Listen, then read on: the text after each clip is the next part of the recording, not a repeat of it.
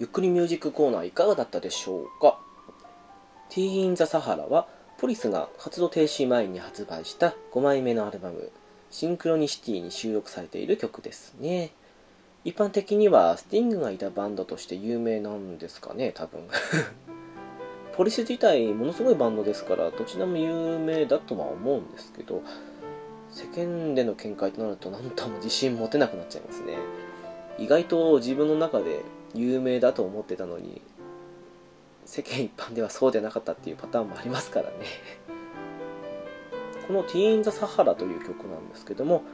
ものすごくね聴くと気持ちがスーッとなる曲なんですよね。いわゆる癒し系の曲ともちょっと違うといえば違うんですけども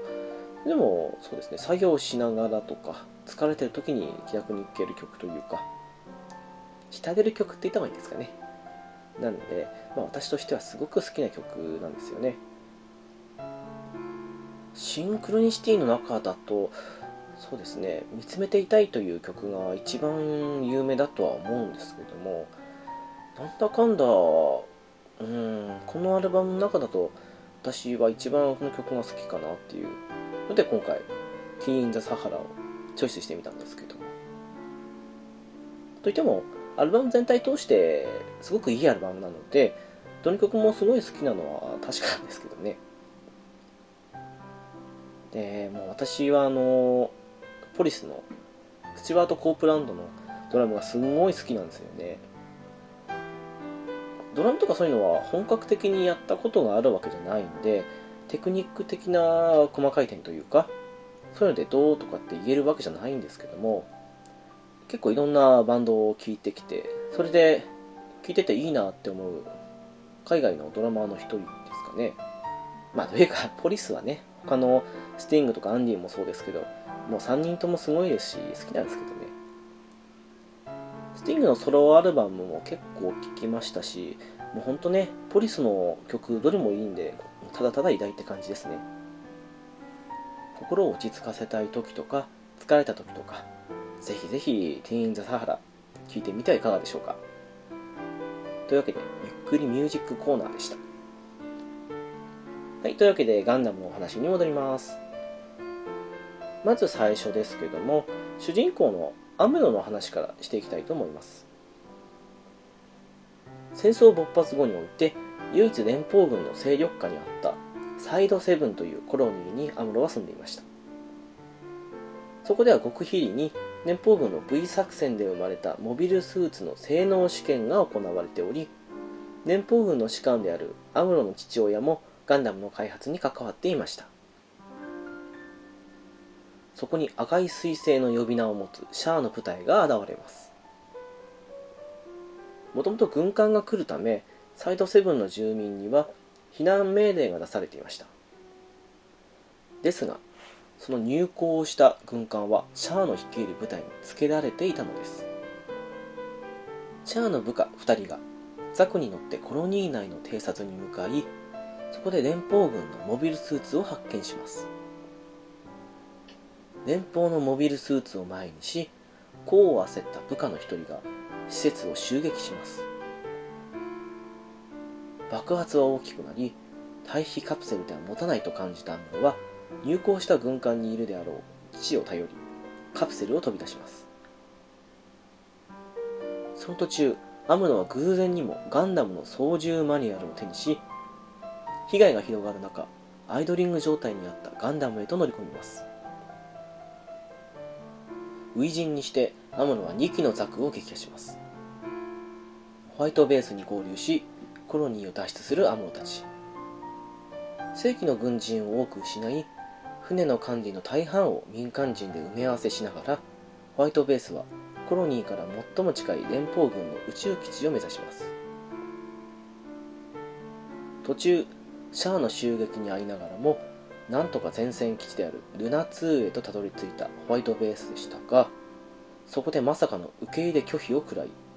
連邦軍本拠地である南米ジャブローへと向かうことを余儀なくされます。大気圏を突入しようとする際再びシャアの襲撃に遭います。どうにか持ちこたえつつ大気圏へと突入したホワイトベースでしたがシャアの策略により降下コースをジオンの勢力界と変えられてしまいます。その後も地上におけるジオンの精鋭たちとの戦いをくくり抜け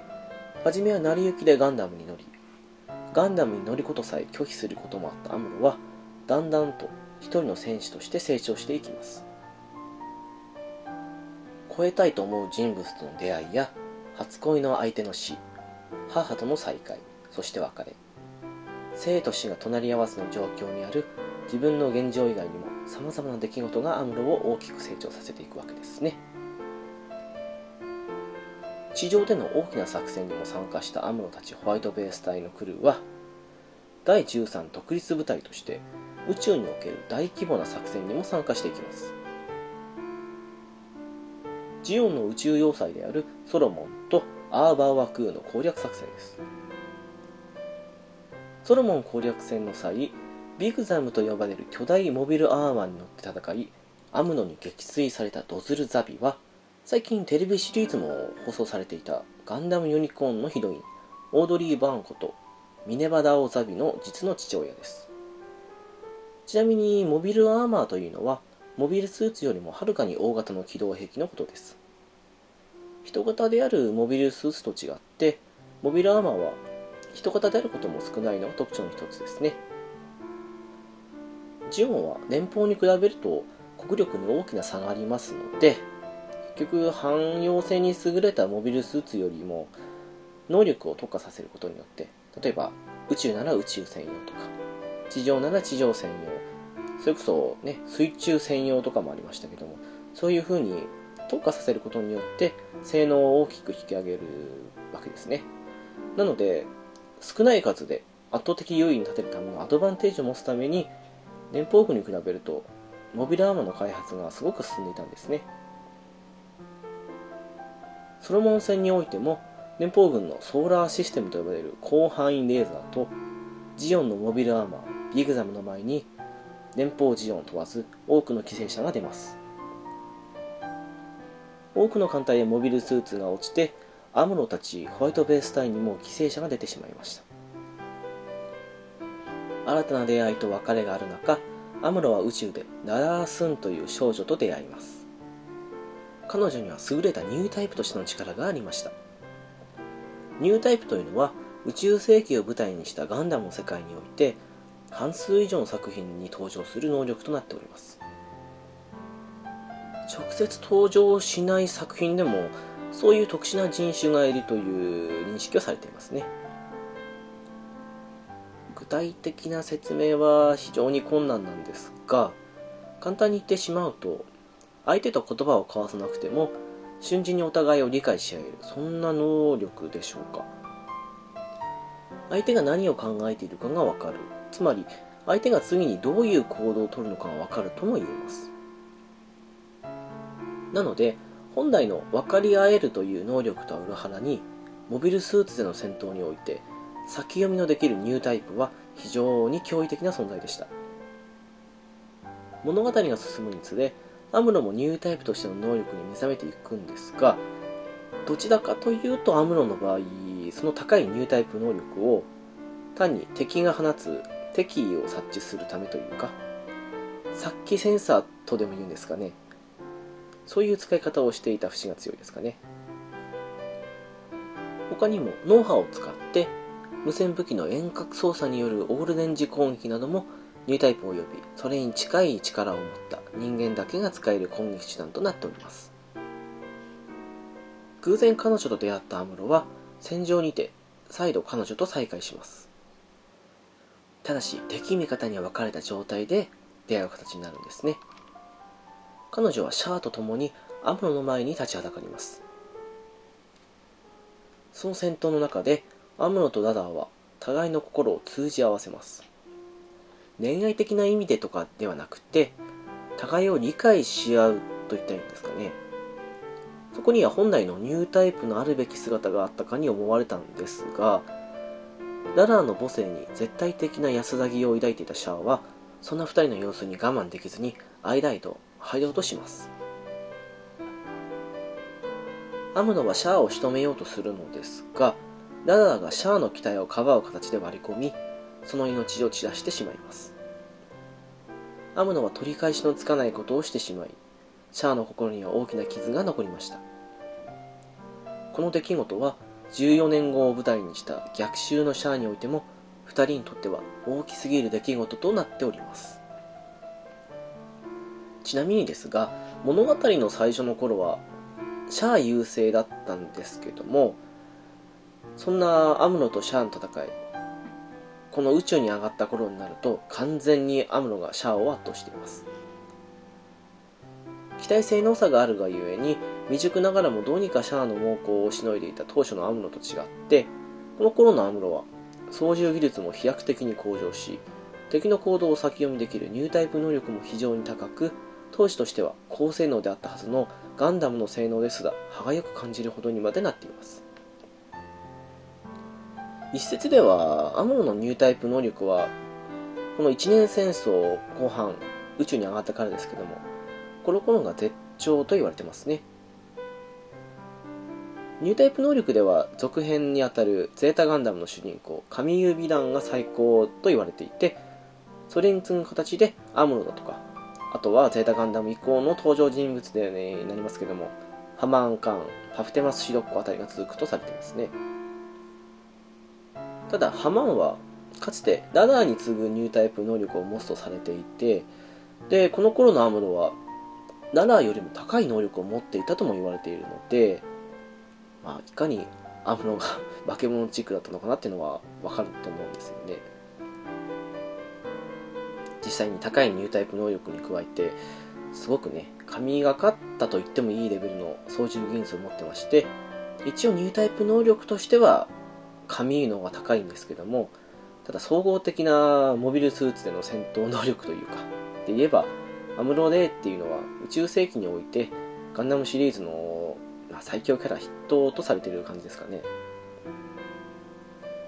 ちょっと話それちゃいましたけどもそんな失意の中戦いは最終局面を迎えます。宇宙要塞アーバーワクここを突破できればジオン本国へと迫ることができます。ジオンを宇宙へと押し返した都合上、連邦の優勢かと思いきや、ジオン軍のソーラーレイと呼ばれるコロニー一つを丸々改装した超広範囲レーザー砲によって連邦の戦力の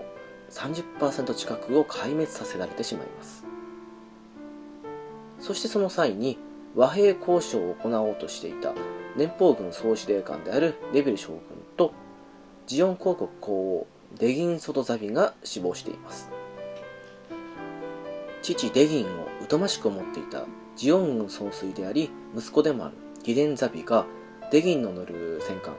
クレート・デギンもろとも連邦艦隊を焼き尽くしたというわけですね。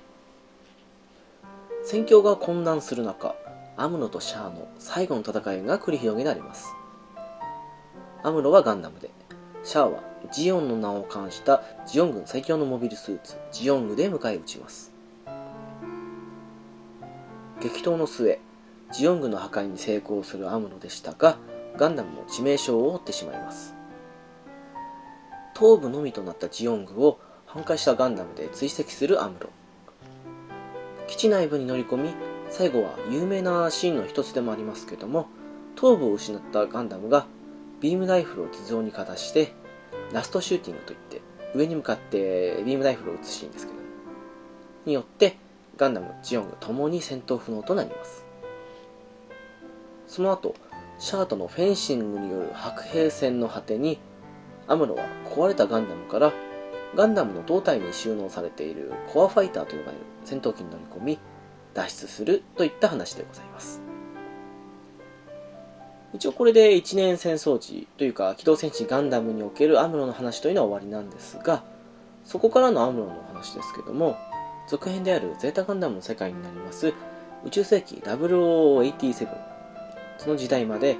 地球連邦の監視下のもと軟禁状態となります。連邦としてはやっぱりアムロって連邦の英雄である反面あまりにも素直にニュータイプとしての力を示しすぎた危険分子とみなされているわけですね。ジオン共和国創始者であったジオンズム大君はかつてニュータイプは宇宙環境に適応進化した新たな人類であるとそういうふうに言っていました。当然スペースノイドの指導者が口にした地球に住む人間を脅かすかのような存在。連邦軍の S とは言っても上層部からしてみればぱり都合が悪いわけなんですね。かといって対戦の英雄を始末しようものならどこからどういった反発が生まれるかもわからないですしだったら自分たちの管轄下で飼い殺しにしようといったところですかね。そして文字通りアムロは堕落した日々を送り続けます。そこでの生活は地獄だとアムロ自身口にするんですけども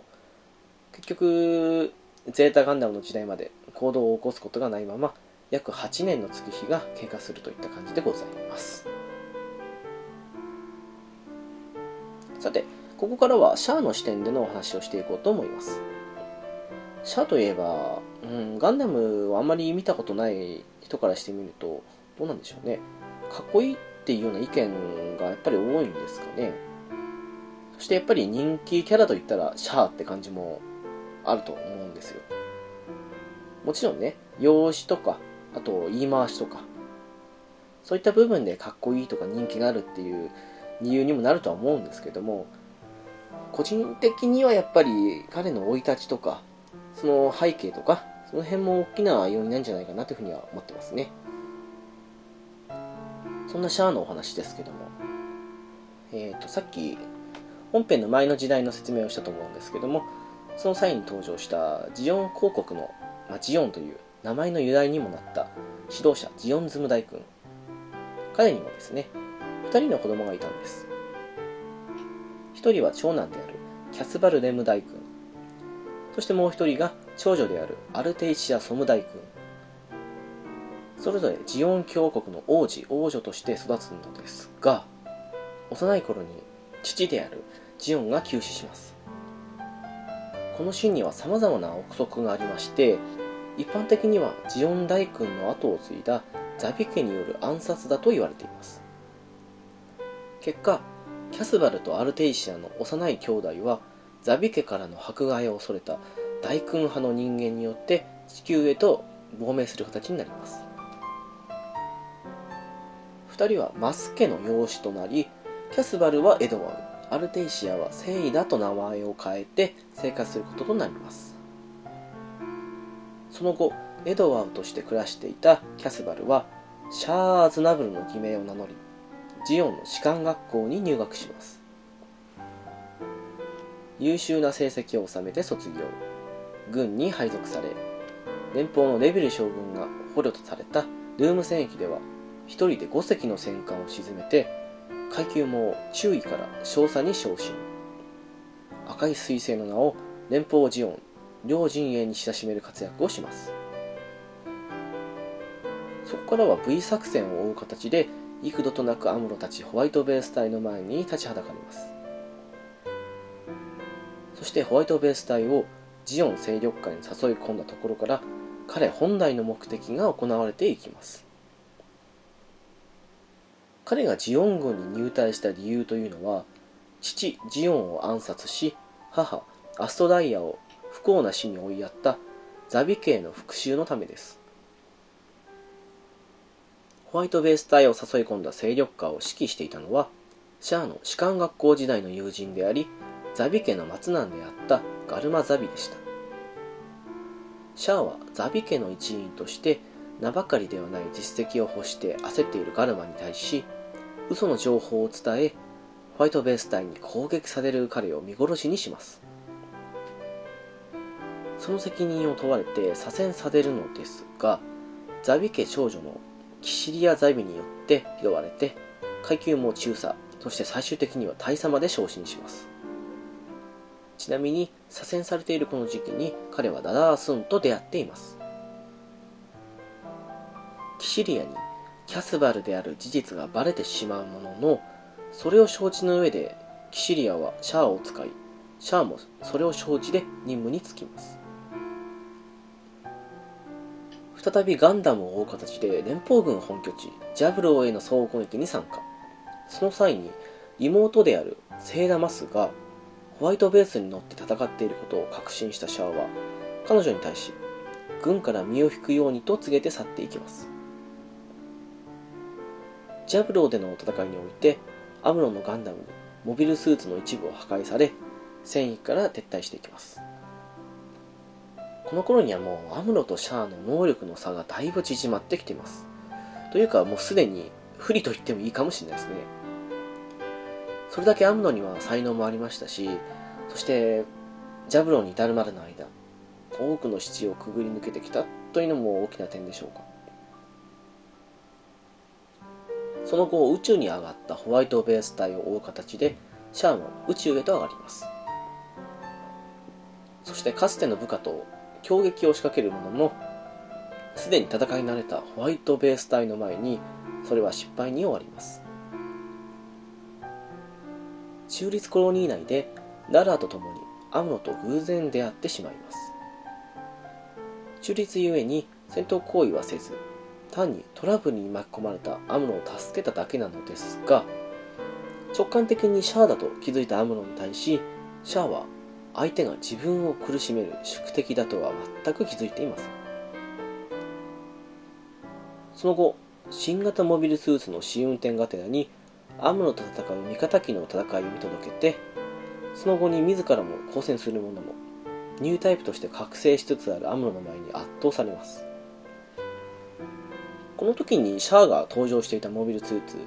ゲルググという名前なんですけども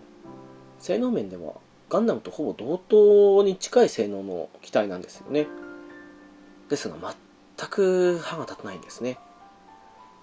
仮にも精鋭揃いのジオン軍の中においてトップクラスの位置にいたはずなんですけどもそんな赤い彗星シャーズナブルをもってしてもアムロには歯が立たないというそんなレベルになっているというわけですね。ガンダムのことをよくジオンの兵たちは連邦の白い悪魔と呼びますけどもかにこの当時アムロとガンダムの組み合わせというのが化け物レベルだったのかっていうのがよくわかる描写の一つかなっていうふうには思いますね。え、ー、と部下でありそして自分の母のような存在になってくれると思っていたダダースンがアムロと心を通わせているのに我慢できなくなり間に入ろうとした結果大切な存在であったはずのダダを失ってしまいます。シャアはダダーにニュータイプとしてもっと自分を導いてほしかったという思いがありました。シャア自身ニュータイプなんですけどもでもアムロとかそしてラダーに比べるとその能力っていうのはやっぱり低いんですよね。ゲームなんかだとやっぱりアムロのライバルという位置づけもあってアムロとほぼ同レベルっていう感じに設定されてることがあるんですけども実際にはねシャアのニュータイプ能力っていうのは彼らほど高くはないんですよね。ただ、うん、見てる分には高くはないですけどもそこまで低くもないかなっていうなんとも中途半端な位置というかその印象を受けますけどね。実際にシャアって様々な方面で高い実力を持ってはいるんですけどもそれらどれかでトップになれるかっていうとトップにはなれないっていうそんな印象なんですよね。それゆえに非常に優秀な人物である反面一番になりたがるがゆえに損しているというかなんともそういう印象すらある人物であるんですよね。まあ実際に相手にした相手がよりによってね長い宇宙世紀の歴史の中において最強の男だったわけなんでその辺ではまあ運がないといえば運がないなとは思うんですけど。ただそれだからこそすごく人間臭さがあってシャアっていう人間はいいなというふうに思うのも事実ですけどね。ガンダムユニコーンに登場したシャアの最大と呼ばれてますけどもフルフロンタル。彼との一番の違いはそこなんじゃないかなと私は思っちゃいますね。他の人はどうかわからないですけど。そしてシャアは当時のジオン軍最強のモビルスーツジオングでアムロのガンダムに挑みます。ここに来てようやくアムロより確実に性能が上の機体に乗るわけですね。それでも相打ちに落ち込むのはやっとって感じでしたけども。一方その頃ジオン内部ではソーラーレイによって父親殺しを行ったジオン軍総帥ギレンザビを妹のキシリアザビが射殺するという事件が起こっていました。それによってジオンの指揮系統は一時混乱。優勢に持ち込めていたはずの戦局は一変し連邦軍に大きな好機を作る結果となります。お互いのモビルスーツが大破した後アムロとの白兵戦でシャアは胸中を語ります。ですがまあ非常に死に滅裂なことを口にしてるんですね。アムロを殺すと言ってみたりその次にはもうねすぐに同志になれと言ってみたりとか。冷静なようでねやっぱりシャアはシャアなりに激しく動揺して不安定な時期だったんだなというのが見えるシーンだと思いますね。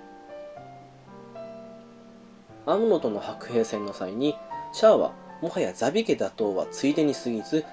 これから来るであろうニュータイプの時代を見たいと言います。ですがアムロとの決着がつかぬままキシリアザビが部下を残して脱出しようとしているのを知ったシャアはやはりザビ家を許すわけにはいかないと改め脱出寸前のキシリアが乗り込んでいた戦艦のブリッジにバズーカーを撃ち込みます。こうして皇王デギンは息子のギデンそして総帥のギデンは妹のキシリアに。ドズルはアムロに。キシリアとガルマはシャアによって殺されジオンを牛耳っていたザビ家は崩壊の一途をたどります。一年戦争が終結を迎えた際戦域から離脱した者や温存勢力の半数近いジオン兵たちは終戦の意思には従わず各地方面へと姿を隠し潜伏します。14歳アーバーワクーを脱出したシャアもまた。ザビ家唯一の生き残りであった当時赤ん坊だったドズルザビの忘れ形見であるミネバザビが乗る船に同道しジオンの小惑星アクシズへと身を寄せます。そこから数年シャアはアクシスで様々な事態に巻き込まれていくのですがこの辺りは映像作品ではほとんど語られていません。一部シーンが出てきて匂わせる程度でしょうかね。ただですねえーと、一部テレビシリーズと異なる点もあったりはするんですけどもその辺の時代背景を描いた若き彗星の肖像という漫画作品があるのでもし興味ある方いらっしゃいましたらそちらの方を読んでみるといいかと思います。作者が機動戦士ガンダムダブルゼータとか機動戦士ガンダム逆襲のシャアのキャラクターデザインを手掛けた北爪博之さんなのですんなり読める方も多いんじゃないかなと思いますので個人的にはおすすめの作品ですね。ただ、まだその、その辺を読む記録がないよっていう人に簡単にまとめて説明しますと、シャアが身を寄せた小惑星アクシズですけども、そのアクシズ内部で内乱が起きまして、そしてそれを鎮圧した頃には、アクシスの最高責任者であったマハラジャ・カーンという人物がいるんですけども、その人物が病死してしまいます。彼はシャアの正体に気づいており、シャアにキャスバルとしてジオンを導いていってほしいと願っていたものの、シャアはアクシズの摂政にマハラジャの娘であるハマーン・カーンを推挙します。ジオンの英雄であり、自分と同じニュータイプであるシャアに対し、ハマーンは強い憧れと恋心を抱いていたんですが、素直に気持ちを吐き出すことができない自分の置かれた立場とか、そしてシャアとの意見の不一致とかがありまして次第に2人の間には大きな確執が生まれていくんですね。そして結果的にシャアは逃げる形ってわけじゃないんですけども地球圏への偵察という名目でアクシスを後にします。その後彼は連邦軍准将ブレックス・フォーラの考えに賛同し名前をシャア・アズナブルからクワトロ・バジーナに変えて反地球連邦組織エウーゴに参加するといった感じの話でございます。アムロはね一年戦争が終わった後からゼータガンダムまでの約8年間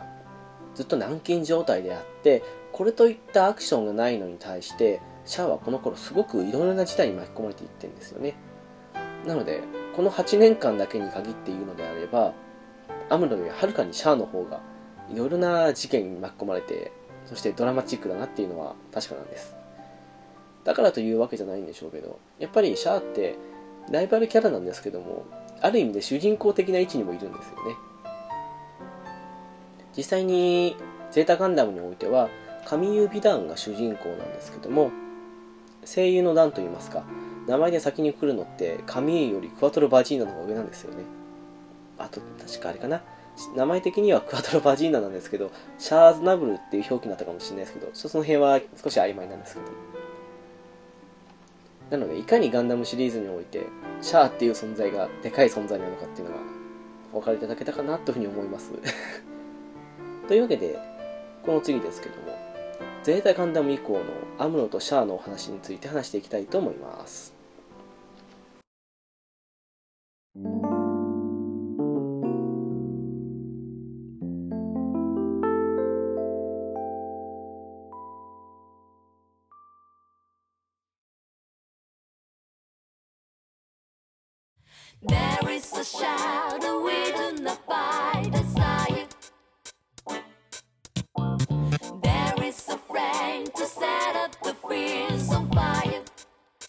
第5回いかがだったでしょうか？最初にお話しした通りに本当は1回で終わるはずだったんですけども一応機動戦士ガンダムが終わったところで一旦終わりにして今回の第5回とさせていただきました。ちょっと中途半端なところで終わったかもしれないなって自分でも思うんですけども一応来月ですね。来年一発目の街の小さな雑貨店ではゼータガンダム以降のアムロとシャアの奇跡について追っていこうと思いますのでそちらの動画をお楽しみくださいませ。というわけでお知らせといきたいと思います。街の小さな雑貨店ではホームページを開設しております。えー、ホームページですが http コロンスラッシュスラッシュ小さな雑貨店 .caesar.net です、えー、小さなですが CHI から始まりますのでスペルのお間違いなきをよろしくお願いします。そして TwitterID ですが小さな雑貨となっております。こちらも CHI から始まりますのでご注意ください。そしてハッシュタグですがシャープ小さな雑貨店となっております。小さながひらがな、雑貨店の漢字ですので、お間違いなきをよろしくお願いします。そして、この番組とは別にですね、私、ゲームカフェという、主に6割近くをゲームの話をするという なんとも名前負けしているような感じのポッドキャストなんですけども、そちらもやってますので、もし興味ありましたら聞いてみてください。こちらと違って結構不真面目にやってますので、その辺で嫌気さしましたら、うん、こっちだけでも構いませんので どうぞよろしくお願いします。はい。というわけで、2ヶ月にわたってガンダム特集にはなりますけども、その辺もご容赦いただけたらなと思っておりますので、今回はこの辺で失礼させていただきます。街の小さな雑貨店でした。次回もよろしくお願いいたします。